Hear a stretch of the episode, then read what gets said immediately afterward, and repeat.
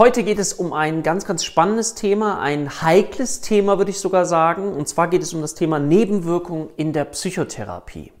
Das ist ein Thema, was sehr selten beleuchtet wird, wo die Studienlage auch noch nicht so eindeutig ist, aber wir alle sprechen doch bei ganz vielen Dingen über Nebenwirkungen. Bei Medikamenten ist es gang und gäbe, dass wir über Nebenwirkungen sprechen. Selbst jetzt, wenn wir im naturherkundlichen Bereich sind, bei der Homöopathie haben wir davon schon mal etwas gehört, so diese Erstverschlimmerung. Und deswegen möchte ich gerne mit dir heute darüber sprechen und da ganz transparent mal so einen Einblick geben und mal schauen, okay, dass du das Video einfach dazu nutzen kannst, auch diesen Aspekt einmal zu beleuchten. Ja, also das Video ist interessant für dich, wenn du möglicherweise Patient bist und überlegst, in eine Psychotherapie zu gehen oder wenn du in einer Ausbildung als Heilpraktiker für Psychotherapie bist oder wenn du überlegst, in eine Ausbildung zu gehen und einfach sagst, ah, ich möchte das Ganze mal aus ganz vielen Facetten einmal beobachten. Mein Name ist Dirk, Dirk Schippel, ich bin Inhaber der HPA Heilpraktiker Akademie Deutschland und wir haben es uns zur Aufgabe gemacht, gemeinsam mit unseren Schülern und Absolventen psychisches und körperliches Leid in Deutschland zu minimieren. Dafür sind wir angetreten, dafür schließen sich uns viele Schüler an, dafür bin ich extrem dankbar und deswegen möchte ich auch immer gerne wieder solche Aufklärungsvideos machen. Ich habe mir auch die ein oder anderen Notizen hier nochmal gemacht, damit ich die Aspekte, die ich gerne mit dir besprechen möchte, nicht vergesse. So, Warum ist das ein interessantes Thema? Ach so, an dieser Stelle bitte, wenn dir diese Videos gefallen, das hilft uns total, gib dem Ganzen einen Daumen nach oben, abonniere unseren Kanal, schreib was in die Kommentare, geh mit uns in Kontakt. Das freut mich total. So, jetzt aber. Also, es wird wenig darüber gesprochen. Es wird, mh, mm, ja, es ist so ein bisschen ein komisches Gefühl darüber zu sprechen, weil man möchte die Patienten oder die zukünftigen Patienten ja nicht verängstigen in dem Sinne, dass man jetzt auch noch über Nebenwirkungen vielleicht spricht und dann kommen vielleicht ursprünglich ängstliche Patienten gar nicht in die Therapie. Und deswegen ist mir wichtig aber, dass wir es ansprechen, dass wir einfach mal darüber sprechen, okay, kann es Nebenwirkungen geben? Wenn ja, welche Nebenwirkungen kann es geben? Und wie können wir vielleicht auch dafür sorgen, dass diese Nebenwirkungen eben abgeschwächt werden? Aber wie können wir die auch ganz transparent einem Patienten gegenüber einfach schildern und darüber ins Gespräch kommen? Ja? Gut, also ich glaube, dass Patienten auch sowieso so eine intuitive Angst haben, wenn sie auch so sich mit diesen Themen beschäftigen, dass es schlechter werden könnte. Also vielleicht so auch so eine kleine natürliche Blockadehaltung, die vielleicht da sein könnte, sich mit dem Thema überhaupt auseinanderzusetzen. Und das ist ja auch ein schmaler Grad. Also ich glaube auch zum Beispiel, hm, es gibt ja so innerliche Abwehrmechanismen. Du hast schon mal den Begriff Verdrängung sicherlich gehört. Und wir schildern es immer so als negativ. Und ich möchte das auch da mal in ein anderes Licht rücken. Ich glaube, dass Verdrängung in bestimmten Situationen sogar sehr gut sein kann. Nicht vielleicht generell, das ist nachvollziehbar, aber für bestimmte Situationen und da, zwar dann, wenn es einen Schutz für uns und unser Gehirn bieten kann. Ich denke jetzt gerade so an traumatische Erlebnisse auch, wo es, wenn du schon mal was zum Begriff äh, dissoziative Störung gehört hast oder dissoziative Amnesie, wenn sich Menschen an irgendetwas nicht erinnern können, dann scheint es in uns einen Schutzmechanismus zu geben, der uns davor schützen möchte und abwägt, ist es jetzt besser, ich kann mich daran nicht erinnern oder ist es besser, wenn mir das zugänglich ist und ich setze mich damit auseinander? Und deswegen dürfen auch wir in der Psychotherapie, diejenigen, die damit arbeiten als Therapeuten, finde ich, darauf auch einen Blick wenden und das auf jeden Fall in, im Hinterkopf behalten. So.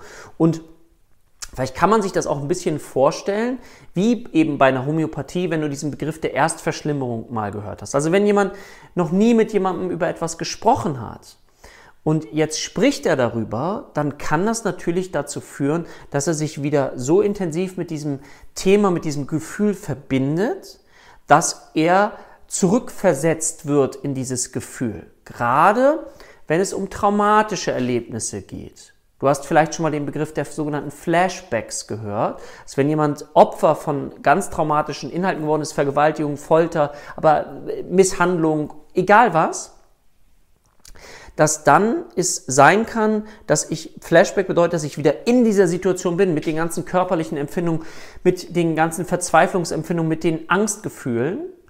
Und das ist wichtig, dass wir das als Therapeuten merken und dass wir dafür auch gleich Techniken haben, in der Anamnese- und Diagnostikphase schon, dass jemand es dann aus einem anderen Abstand erzählt. Und zwar nicht so, als wenn er involviert ist, sondern dass wir einen Weg finden, dass er mit Abstand überhaupt davon erzählen kann und wir einschätzen können, okay, was ist jetzt gerade?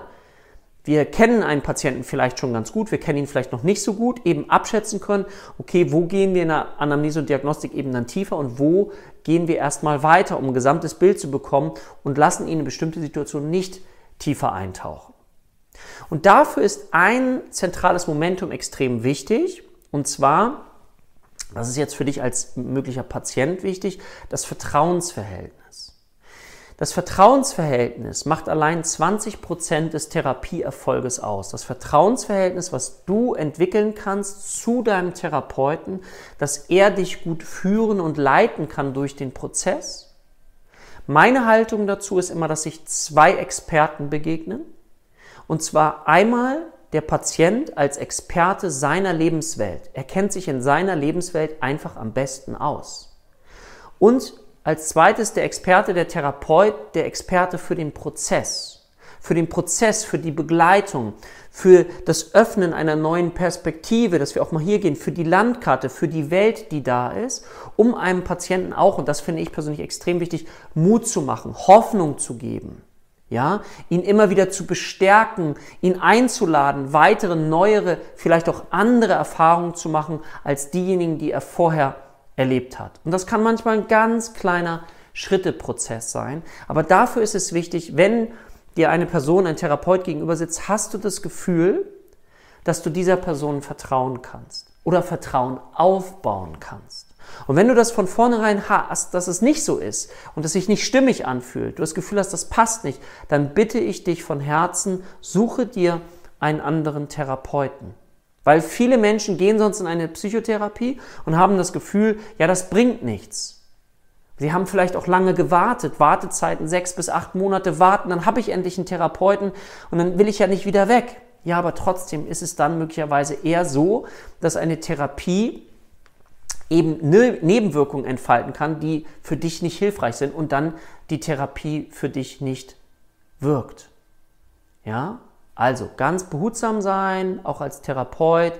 Ähm, es gibt Studien, da gucke ich jetzt mal gerade so ein bisschen, bisschen drauf. Es gibt wenige Studien zum Thema negative Auswirkungen, ähm, die bisher erfasst wurden zum Thema Psychotherapie.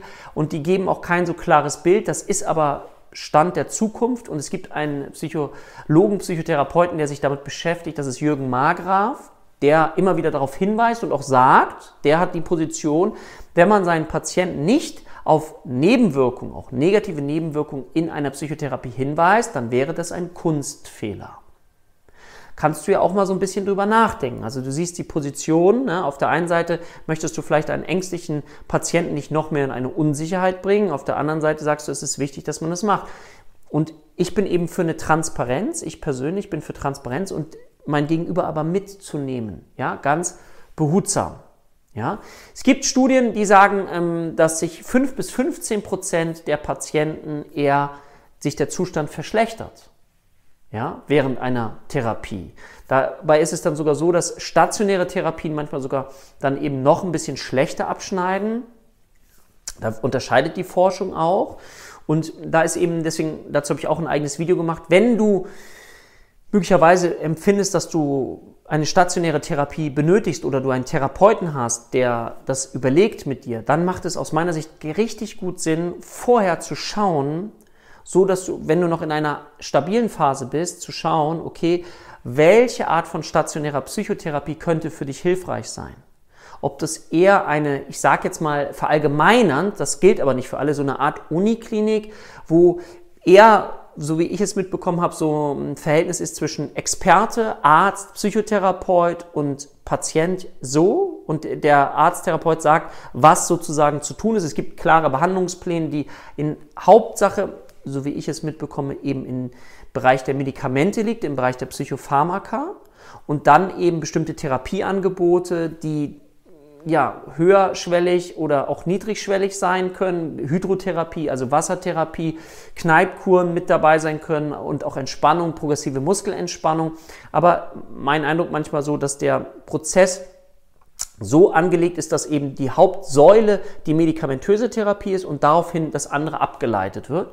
Manchmal ist es so, dass mehr therapeutische Gespräche stattfinden, manchmal weniger, manchmal habe ich habe auch schon gehört nur 30 Minuten pro Woche. Und da eben zu schauen, okay, gibt es möglicherweise Kliniken mit einem anderen Ansatz, wo auch möglicherweise auf Augenhöhe ähm, therapiert wird oder wo andere Dinge, die dir persönlich wichtig sind, vielleicht mehr im Vordergrund stehen.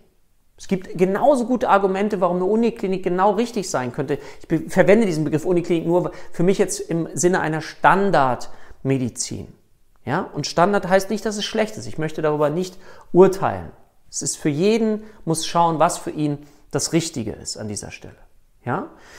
Aber wichtig ist dabei, dass du dir vielleicht auch Gedanken machst, mit welchem Menschenbild möchtest du folgen oder was passt für dich am ehesten. So.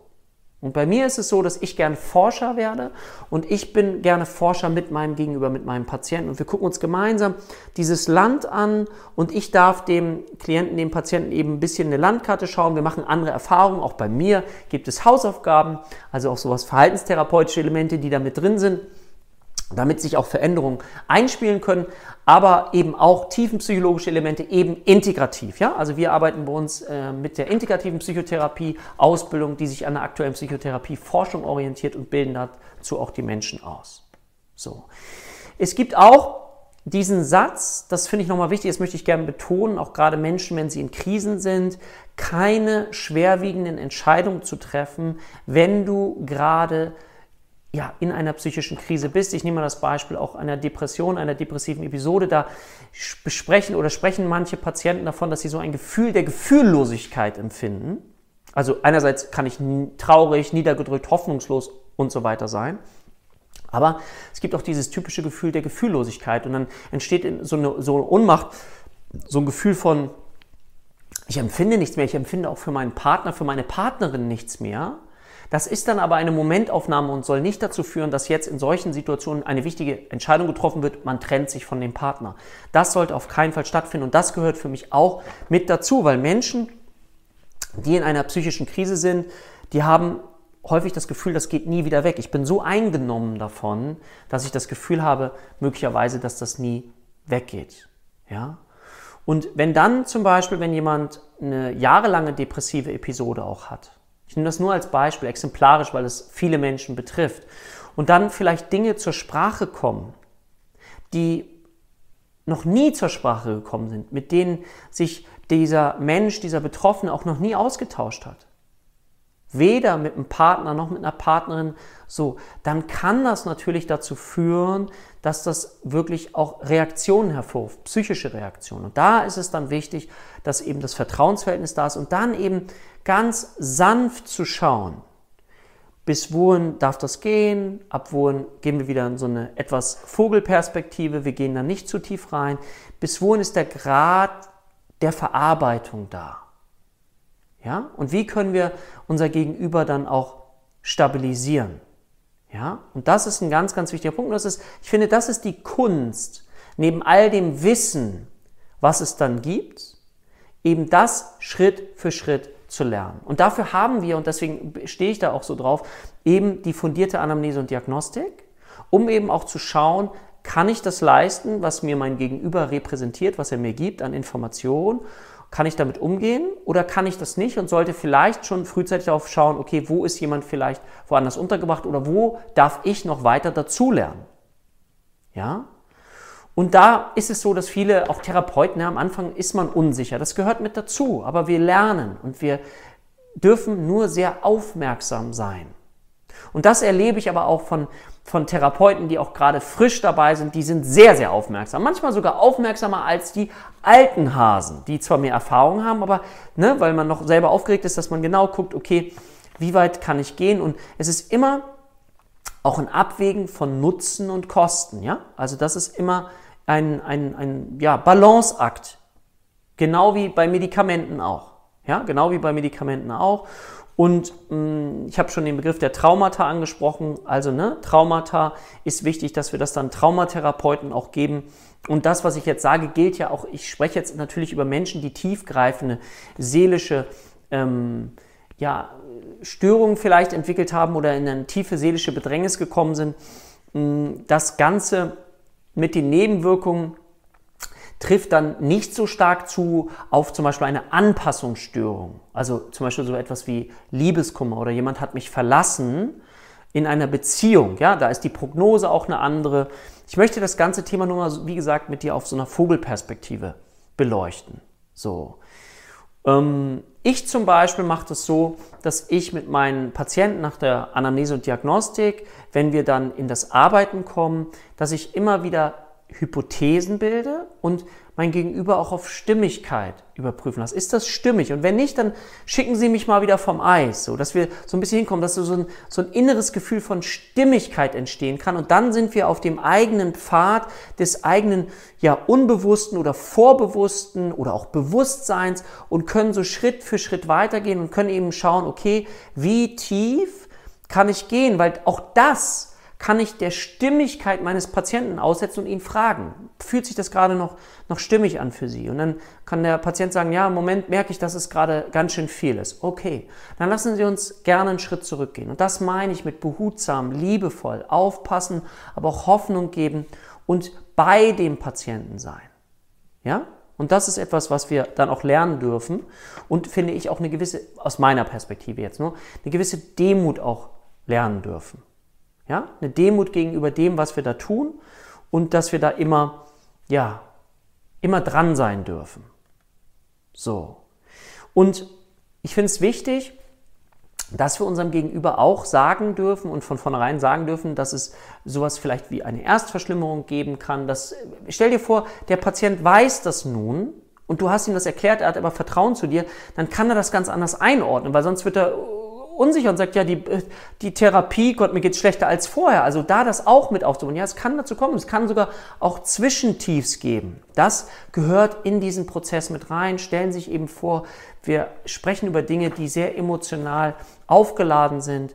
Das kann dazu führen, für uns ist die Aufgabe, dass wir schauen, wie können wir diese Emotionen so kanalisieren, dass sie daraus sozusagen etwas machen können, etwas kreieren können, etwas erschaffen können, was einerseits für sie eine Sinnhaftigkeit vielleicht ergeben kann. Müssen wir schauen, ob das so ist. Ja?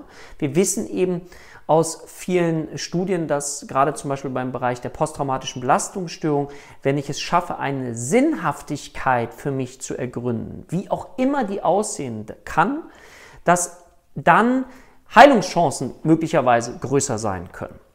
Auf der anderen Seite, das möchte ich auch nochmal sagen, kann es aber sein, wenn man die ganze Zeit nur nach einem Sinn sucht und ich kann diesen Sinn nicht erkennen, weil ich habe ein Traumata erlebt, dass daraus auch ein Schuldgefühl entstehen kann. Ja, ich muss einen Sinn finden, aber ich finde ihn nicht. Und daran kannst du sehen, wie wichtig das ist, eben zu schauen und bei deinem Gegenüber zu bleiben. Ich habe dazu übrigens, wenn dich das Thema Trauma auch nochmal interessiert, ein Video gemacht, das heißt posttraumatisches Wachstum, wie ich finde, ein sehr spannendes Thema aber eben bei deinem Patienten zu bleiben und nicht bei dir. Ich gebe ein Beispiel, was ich damit auch meinen kann. Ich hatte eine Patientin, die ähm, war Zeugin Jehovas. Und wir haben über das Thema gesprochen, was es für sie bedeutet und, und jetzt auch in Kontakt ähm, zu einem Mann zu kommen und so weiter. Und da ging es nicht darum, dass ich meine moralische Landkarte da anbringe und sage, wie sie sich zu verhalten hätte, sondern aus meiner Sicht geht es dann darum zu schauen, ich begebe mich auf die Landkarte meines Gegenübers und von dieser Landkarte aus versuchen wir eben zu schauen, was darf, was kann sein, was darf an Veränderungen geschehen im Rahmen dessen, was das Weltbild ist. Und ich kann natürlich ein verändertes Weltbild hineingeben, also Ideen dafür. Aber wichtig ist, dass es auf Stimmigkeit geprüft wird, weil alles andere verändert sowieso das Vertrauensverhältnis. Wenn du da mit so einer moralischen Keule oder so kommst. Es geht darum, aus meiner Sicht, dass unser Gegenüber sich selbst mehr und mehr entdecken darf und dass dann daraus eine Freiheit erwächst, die sowieso dann dahin führt, dass dieser Mensch ja sich befreiter und lebendiger vielleicht fühlen darf und auch eine bessere Stimmung hat. Und wenn dieser Mensch das erreicht, das ist meine Hypothese, dann geht er mit seinem Umfeld sowieso anders und auch besser um. Und da hilft es aus meiner Sicht nicht, das mit einer moralischen Keule zu machen. Generell dürfen wir auch immer wieder berücksichtigen, wenn wir jetzt über so etwas nachdenken, auch über ähm, Nebenwirkungen, dass es auch eine Nebenwirkung geben kann wie den sogenannten Krankheitsgewinn. Dazu habe ich auch ein eigenständiges Video gemacht. Das heißt, darf ich überhaupt meine depressive Episode, meine Depression verlieren? Oder bedeutet das, dass sie möglicherweise identitätsstiftend geworden ist? Wer bin ich ohne meine depressive Episode? Das habe ich auch erlebt schon bei Menschen, dass man sozusagen eine Alternative aufbauen darf, damit es auch ein anderes Leben neben der depressiven Episode geben darf. Oder stell dir vor, dass jemand seine Rente verliert, wenn er nicht mehr dieses Störungsbild aufweist und dann gar nicht weiß, wie er überleben soll. Das bedeutet natürlich dann, dass ja, möglicherweise diese Faktoren der Symptome auch aufrechterhalten werden. Ja?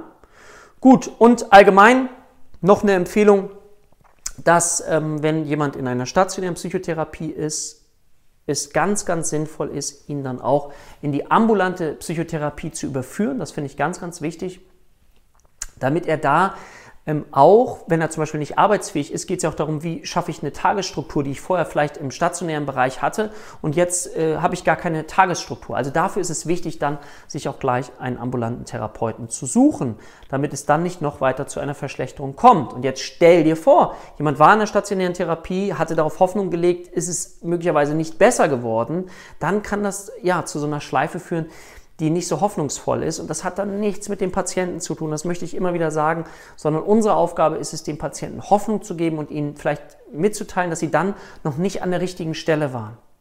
Ja? Und dann zu schauen, wo könnte eine richtige Stelle sein. Und vielleicht sind wir das, vielleicht ist das eine andere Person, ähm, dass wir immer im Sinne eines Patienten denken. Okay. Das mal zum Thema Nebenwirkungen in der Psychotherapie. Wie gesagt, ist ein Thema, über das sehr selten gesprochen wird. Ich wollte das einmal ansprechen. Wenn du magst, schreib auch gerne mal deine Kommentare hier unten rein. Vielleicht, welche Erfahrungen hast du gemacht? Was hast du vielleicht von anderen Menschen gehört? Was sie vielleicht zu diesem Thema auch berichtet haben. In diesem Sinne wünsche ich dir eine schöne Zeit. freue mich auf das nächste Mal mit dir, wenn du mir zuhörst und sag für heute Tschüss, dein Dirk.